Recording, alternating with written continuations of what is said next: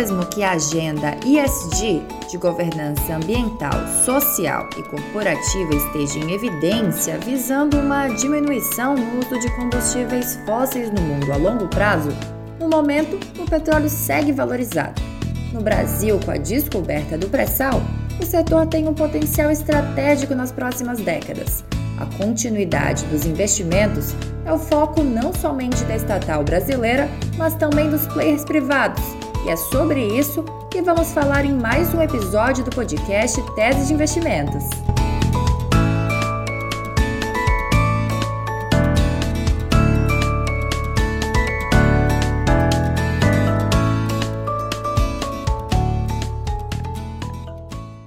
Geração de caixa reforçada, eficiência operacional e planos de expansão robustos com ampla capacidade de execução. É isso que os analistas consultados apontaram sobre a PetroRio, ou PRio, a maior companhia independente de óleo e gás do Brasil.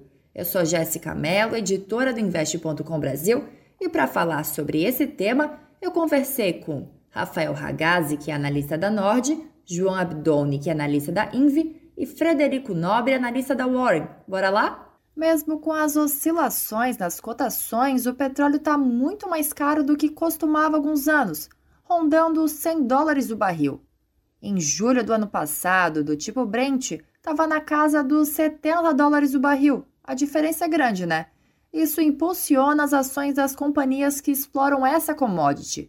João Abdoni, da Invi, detalha que as petroleiras vêm performando bem por causa da alta. Vem negociando assim como a, as demais uh, petroleiras brasileiras, muito parecido com um ETF que tem na Bolsa Americana, um fundo é, temático de ações é, que, tem, que negocia na Bolsa Americana chamado XLE. XLE é um fundo de petróleo, ou seja, você tem várias petroleiras uh, mundo afora nele, que, ele, que vem performando muito bem por conta que a commodity subiu nos últimos meses, nos últimos dois anos, aí desde que a gente teve o início da Covid, ela bateu até negativo, né?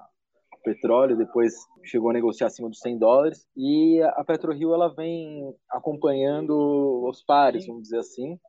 Eu acho que esse é o principal fator que fez ela andar bem aí neste ano.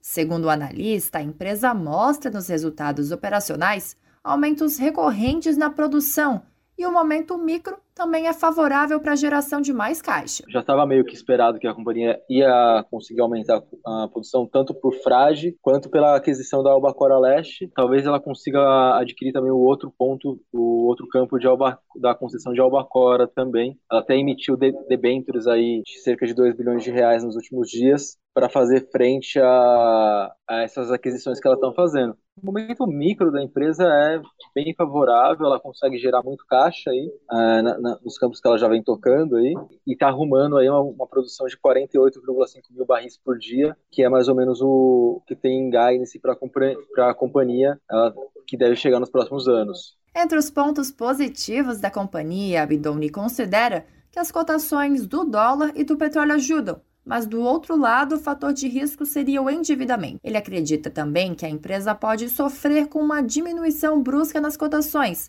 mas acha que esse cenário macro não indica isso. Rafael Ragazzi, que é analista da Nord, também aponta dois fatores como principais pontos da tese de investimentos da PetroRio, que é o aumento da produção e a redução do lifting cost, que é o custo de extração. Não só o lifting cost, né? a manutenção dos gastos em geral num patamar muito baixo, né? uma elevada eficiência, não só na produtividade dos campos, mas também uma eficiência operacional quando a gente olha a estrutura da empresa. Mas o principal ponto aqui claramente é o crescimento da produção da empresa. Ragazzi completa que, aliada à valorização do petróleo e do dólar, a estratégia da companhia está muito bem executada principalmente na expansão da produção.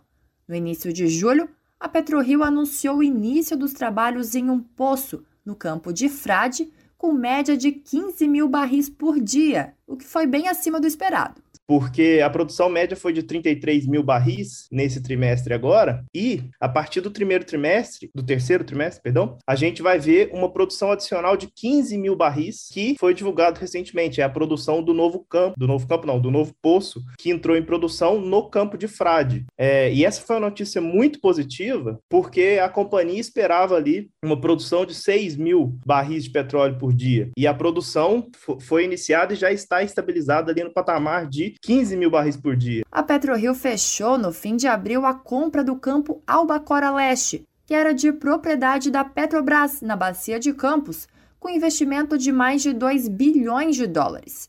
A expectativa é que essa compra faça com que a empresa praticamente dobre de tamanho, tanto em produção quanto em receita e EBITDA. Ragazzi explica que a PetroRio já está em negociação para comprar outro campo. E esse campo de Albacora é ainda maior do que o Albacora Leste. Então a gente está falando de um pico de produção de 75 mil barris por dia. Então, se a gente coloca todos esses números da conta, a gente está falando de uma empresa que produz hoje pouco mais de 33 mil barris, produção do segundo trimestre de 2022, chegando ali em 2026, 2027, com uma produção próxima de 180 mil barris. Então, é um crescimento de mais de cinco vezes na produção produção da companhia e, consequentemente, isso acaba refletindo também num crescimento de resultado, né? De uma magnitude que pode ser até ainda maior se a companhia conseguir reduzir ainda mais o seu lifting cost, né? O custo de extração e ela ganhar mais rentabilidade, mais eficiência. Frederico Nobre, que é analista da Warren, espera resultados recordes e acredita que a companhia possui uma escala de produção ascendente e consegue controlar bem os custos operacionais. É, a PetroRio hoje está produzindo petróleo na casa dos 11 dólares, vai chegar a 10 ali mais ou menos. Então, a empresa ela, ela tem um controle muito forte, uma eficiência muito grande, margens muito altas, independente do preço do petróleo, e ela consegue é, executar os seus, os seus projetos operacionais, as, as suas estratégias de crescimento de uma forma muito consistente e antes do prazo que ela costuma divulgar ao mercado. Nobre concorda que o principal risco está relacionada à commodity, ao preço do barril do petróleo. A PetroRio é um pure player, né? E ela está presente apenas no segmento de EIP, que a gente chama de upstream, né? Que é exploração e produção de petróleo. Então, para a PetroRio, vão ter dois fatores que afetam o resultado. O primeiro desses fatores é o preço da commodity, e o segundo desses fatores é são os custos de produção. E, como eu disse, do lado dos custos, a PetroRio vai muito bem. Do outro lado, ela não tem nenhum controle, que é o preço do barril do petróleo. A Warren possui recomendação de compra e considera a PetroRio top pick do setor, com preço-alvo de 48 reais. Já a Inve possui recomendação de compra para as ações da companhia, com valor justo previsto de 35 reais. A Nord possui recomendação de compra das ações sem preço-alvo definido. A média das estimativas de analistas compiladas pelo Investe.com é de um preço-alvo de R$ 36,90, um potencial de valorização de 61,10%. De oito analistas, todos recomendam a compra das ações. No dia 22 de julho pela tarde, os papéis estavam cotados em torno de 22 reais. Esse foi mais um episódio do podcast Tese de Investimentos. Se você gostou do nosso conteúdo, então segue o Investe.com Brasil no seu player de áudio favorito e não deixa de acompanhar o nosso site, aplicativo e as redes sociais. Até a próxima!